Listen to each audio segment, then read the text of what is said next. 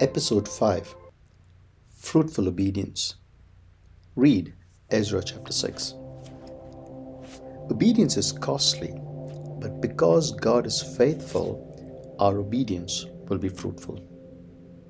It is to the Father's glory, Jesus said, we will be fruitful. The big picture of Christian living is simply this God is sovereign, He is faithful, and our obedience will be fruitful because He is faithful. Anyone who chooses to live as Jesus did, and He demands we do, will face opposition. And interestingly, our obedience has a significant effect on others as well. Oswald Chambers is known to have put it this way he said, if we obey God, it is going to cost other people more than it costs us. And that is where the sting comes in. If we are in love with our Lord, obedience does not cost us anything. It is a delight. But it costs those who do not love Him a great deal. If we obey God, it will mean that other people's plans are upset and they will mock us for it. Chambers goes on to say, We can prevent this suffering, but if we are going to obey God, we must not prevent it. We must let the cost be paid. The returning exiles, you will read in Ezra 6, obeyed God not because their obedience was easy, but despite it being difficult. Their obedience must teach us to beware of the inclinations to dictate to God the conditions under which we will obey Him. God gives us the freedom to obey Him or to disobey. And we can disobey God if we choose, but we do not get to dictate terms of obedience. We must learn to obey freely, for obedience, biblically speaking, is a love response shaped by the freedom God gives us because He loves us. The Jews obeyed and God blessed their obedience. They chose to be faithful and God blessed their faithfulness with fruitfulness. He made them joyful.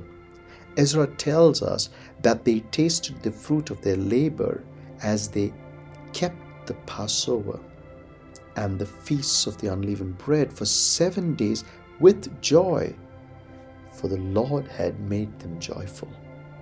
Ezra chapter 6, verse 21 22. And that is only half the story. Christian living is not merely about things we can see, feel, or touch. Yes, it includes those things, but it's much more than that. So, our call is to pursue faithfulness and trust God for fruitfulness. And as we do that, appreciate that sometimes the fruitfulness of our faithfulness will be made manifest only after we fade away into history. Only when a seed falls to the ground and dies, Jesus said, it will bear fruit. The seed cannot guarantee fruitfulness. It is not something the seed is designed to do and therefore orchestrate.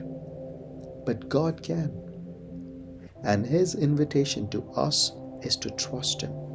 And like seed, fall and die. God guarantees fruitfulness. After persistent exposure to half truths, the people who lived in Jerusalem, most of whom were Samaritans, were rendered incapable of recognizing the truth about God and therefore live life in keeping with his demands. So, had the people of God who returned from exile enlisted their help to build the temple, both they and the people who remained in Jerusalem would have failed to see the glorious truth of God unfold before their eyes. But the returning exile chose falling and dying, and their faithful obedience bore fruit that last. The Samaritans did come to faith in Jesus Christ, the one true living God.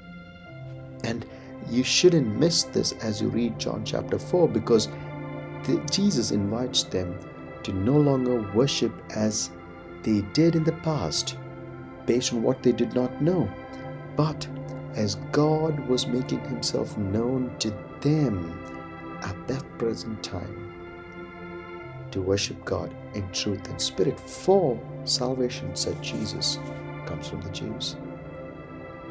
When Christians make it their ambition to obey what God requires of them, as hard as it might be, one choice at a time, they will turn their generation right side up, producing fruit that will last.